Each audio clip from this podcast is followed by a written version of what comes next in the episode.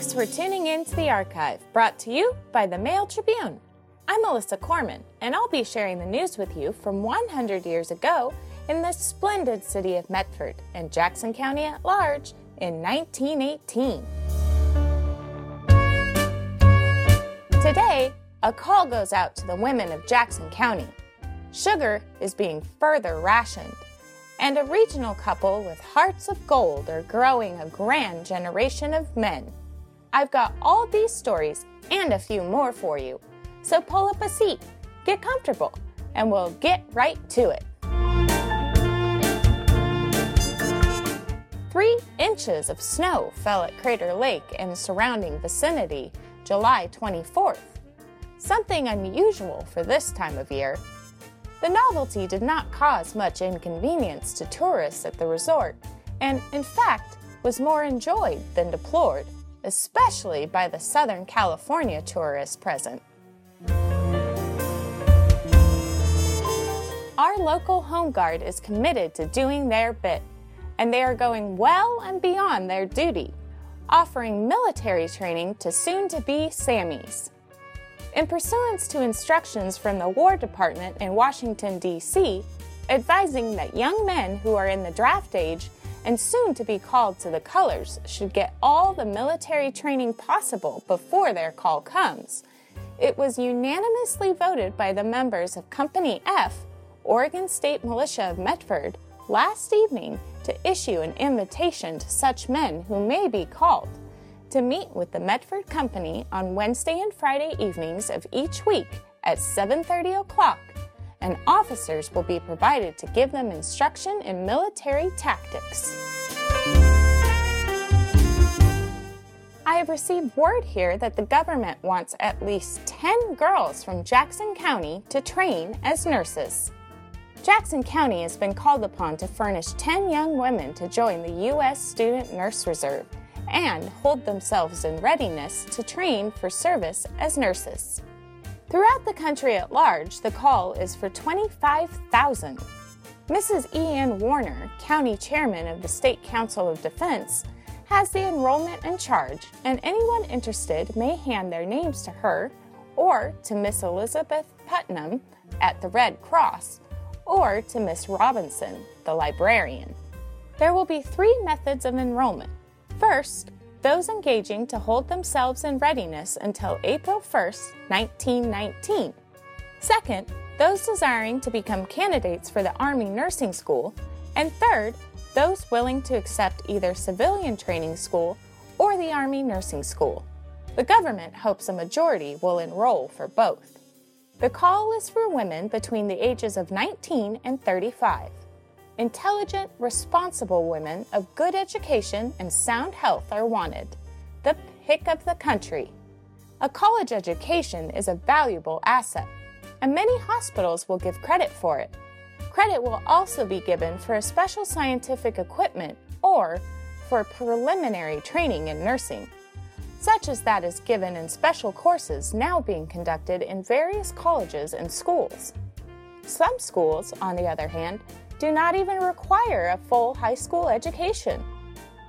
At present, every woman who completes satisfactorily her training in any accredited school is eligible for service as an Army nurse at the front and stands a chance of being assigned to duty abroad.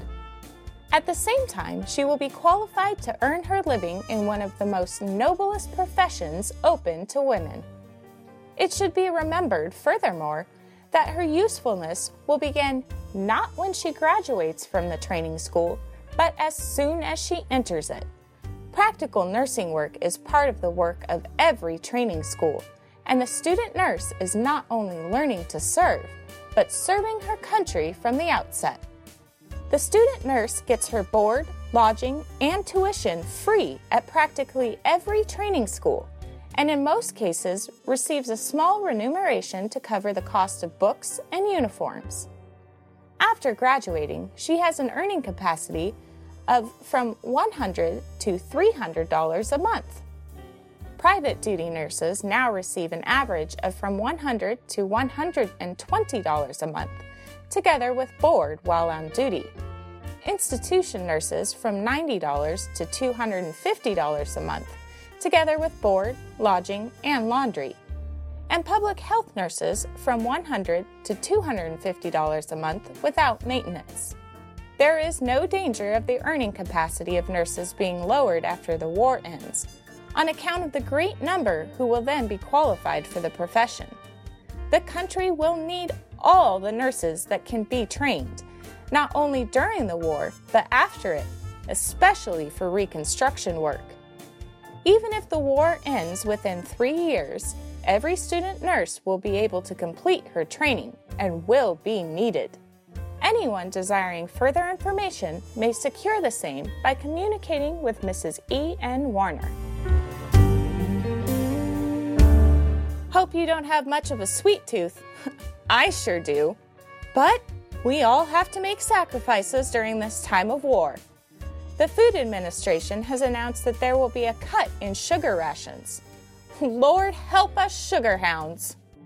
The new sugar consuming rules go into effect August 1st, 1918, by which family consumption is to be reduced to 2 pounds per person per month instead of the 3 pounds per person, as has been the rule for several weeks. The restaurants and hotels, according to the new rule, can only serve 2 pounds to every 90 individual meals instead of 3 pounds to every 90 as heretofore. It is hoped by so doing to effect a saving in non essential lines and supply sugar enough to provide each family a sufficient quantity to can fruit and vegetables for the coming year. Grocers will please notify the Food Administration when in need of certificates for August allotment. Families are only allowed 25 pounds of sugar for the season's canning, unless they get a special permit. The administration is very anxious to avoid putting the country on a ration basis per month, and it is hoped that everyone will voluntarily cooperate with the administration to avoid doing this by not using more than their two pounds per person per month and supplementing with Karo, maple syrup, and honey.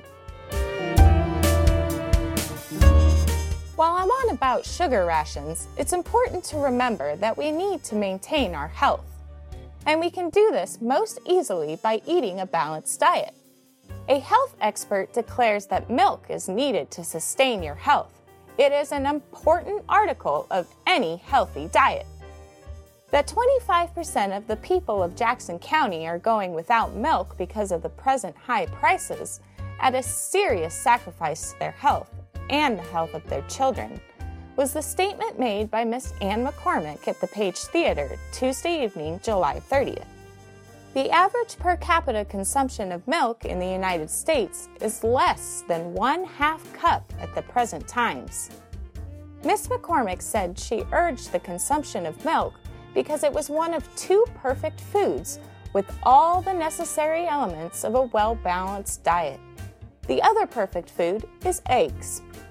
Although milk is higher in price than it has been, when its food value is considered, it is still one of the cheapest foods and should be a part of every person's diet, but particularly the diet of children. During the war, especially when the country is losing its manpower, it is a matter of patriotism and common sense to provide for the next generation. Statistics show that 1 in 14 men in the trenches is killed, while 1 in 7 of all children under 1 year succumbs to disease. This condition must be changed, and it can only be changed by a proper diet. The ideal diet is made up of milk, eggs, and some green vegetable. Malnutrition not being necessarily an insufficient amount of food but an insufficient amount of the right kinds of foods. Most of the buttermilk from the local dairies goes to waste, while there is a poor market for cottage cheese, both being cheap and very nutritious foods. Sugar, flour, tobacco, gasoline, shoes, and other articles have advanced in price, yet we still continue to use them. But milk which is worth more to the health and well being of the family than any of these, is omitted from the diet. Dr. McCollum of Johns Hopkins University and one of the most noted food authorities in this country has recently discovered in milk certain growth producing substances not found in other foods. Miss McCormick illustrated her talk with lantern slides, and the audience, though small, paid very close attention. There was a fair bit of excitement in town this week as girl hikers are here on a walk from Seattle to Frisco. Swinging down towards this city, the Mrs. Peggy Wolf, May Daly, and R.E. Holloway, hikers from Seattle, reached Medford last night. Tanned and gay, the feminine tramps with 10 pound sacks strapped to their backs presented the ideal picture of bubbling youth and health. They spent the night here and expect to reach the California line before stopping to pitch camp tonight. Three weeks on the road, the girls have made remarkable progress for pedestrians, and they say the lifts given to them were few until they reached the mountains. Unlike most tramps of the gentler sex, these nomads travel without fear of the villain that lurks at the side of the road and carry no weapons more dangerous than flashing eyes and beguiling smiles. In all their jaunt, they have not encountered even one tramp, they said, and only one man that swore. People of Oregon, with their friendly attitude, have completely won their hearts, they said. Relying on fruit picking and other forms of outside work, the girls have set Los Angeles as their goal. Though reared within the walls of the University of Oregon, the finer arts of the feminine existence do not appeal to them. The great out of doors is their only attraction. They have toiled in the blackcap yards of Newberg, and they have washed dishes for troop trains at Roseburg, all for the good of the cause. While we enjoy living in relative safety here in the Rogue River Valley, it is imperative that we not take our peace for granted. The police have issued a warning to Ottawas to look after their property. Chief of Police Hitson calls attention to the carelessness of many Medford auto owners who leave their cars stand all night on the street in front of their homes or on business streets with new tires in the racks and robes and other valuable property on the seats. For some time now, under the chief's instructions, the night police have been taking a record of the numbers of all such cars, with a view to making proper comment whenever something has been stolen from a car, and the owner comes wild eyed and indignant to the police station to report his loss and comment on the lack of vigilance by the police. Anyone who leaves his car stand on the street all night, unlocked, with extra tires loose in the racks and other valuable stuff on the seat, simply tempts thieves, said Chief Hitson. While our men are over there, the next generation of boys is growing up. And just like any generation, this one has got a few rough edges some of the boys being a little more rough and tumble, down on their luck, than society would like. But a couple in Lebanon has made it their life's work to grow up these boys into fine young men down on the Big Brother farm. The Big Brother farm, down near Lebanon, Oregon, where the boys are the principal crop of the season's planting, has just begun its fifth year. The work, which Mr. and Mrs. Chester A. Lyon have been carrying on there since 1912, has passed the experimental stage and has become an actual and important factor in the state of Oregon. During the first year, they took 12 boys on the farm. The next year, they had 20. The following year, they increased the number to 40. In 1917, they had 50 boys, and this year, they are planning on caring for 60 boys. They have dedicated their lives to the work of reclaiming these unfortunate boys who have already been caught in the toils of the law or headed the wrong way from lack of proper training. While doing settlement work in the East, Mr. and Mrs. Lyon conceived the idea of establishing a farm someplace in the West where they could gather together delinquent youths and teach them how to become good, useful men. So, when it became possible for them to purchase this farm, they selected a 40 acre tract near Lebanon, and from the juvenile courts and the streets, they gathered their boys and took them to the farm for the summer. In the winter months, they found good homes for the boys and kept in touch with them, advising and encouraging them, keeping them interested, and looking after their needs. At the present time, they have over 100 boys on their waiting list. The surly, the unloved, the unfortunate, and the neglected children are understood at the Big Brother farm, and in every case have responded to the training received there. While this training of delinquent boys is not any more important this year than it has ever been at other times, however, it assumes a new significance at this time as Oregon has been called upon for the best, the strongest, and the most fit of her young men. War's need has swept the state of her best, and it is important that these be replaced. Mr. and Mrs. Lyon are doing their bit, and it is a large bit too. By making men and useful citizens out of these waste bits of humanity which otherwise would have been useless, and in many cases a care and expense of the state. And they know how to do it. Their interest and hearts are in their work. They solicit aid from neither the state nor individuals, for the Big Brother Farm is not an institution. It is a private place, owned and controlled by two people who give their all money, time, and energy to molding the souls and minds of homeless, misunderstood boys. The instruction is personally given, and each boy's case is given careful study and his disposition taken into consideration. There are no set rules to be followed, no punishment to be feared. The honor system of government is applied on the farm, and while this system has failed to a certain extent where adults are concerned, Mr. Lyon has proved that it is a wonderful success when used in the training of youth. Our boys are taught to do right because they want to do it, not because they have to, said Mr. Lyon.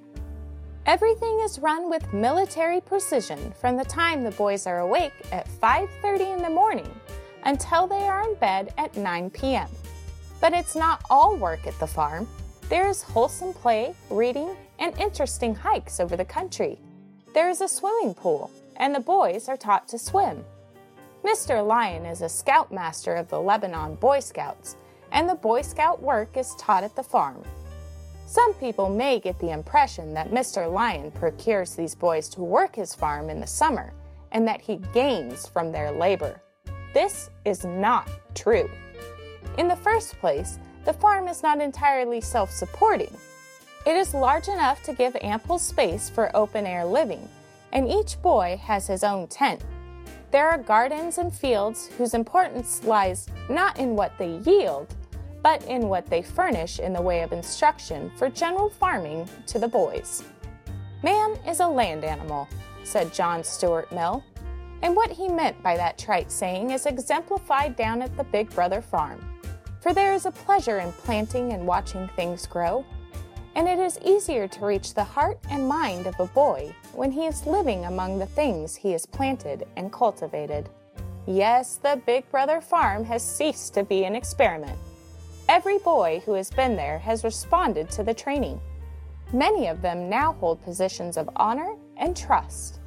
There has never been a fight on the farm, and the boys look forward eagerly to returning there each summer. It is home to them, a home where they are loved and understood and guided, not an institution where they are locked up with their own misery and left to let their bad habits grow into criminal tendencies. Not an institution where paid, disinterested men and women watch over them, but a home which love has founded for them and their kind where they are never blamed for their misdemeanors, but always encouraged and rewarded for their virtues. Well, my friends, that's all I've got for you this week. Thanks for listening. Remember, these news stories have been brought to you by the Mail Tribune, a weekly series featuring news items that were drawn from the archives of the Mail Tribune from 100 years ago. You can find more stories like this in the Mail Tribune 100 column in the newspaper or online at mailtribune.com. We also have bushels of other podcasts on a wide variety of topics. You'll sure want to check them out. And be sure to follow us. We're on Facebook, Instagram, Pinterest, Twitter, and YouTube. If you like this podcast or have something you'd like to share with me, please let me know in the comments or on Facebook. I would love to hear from you. Have a swell day and check back next week for more stories from the archive.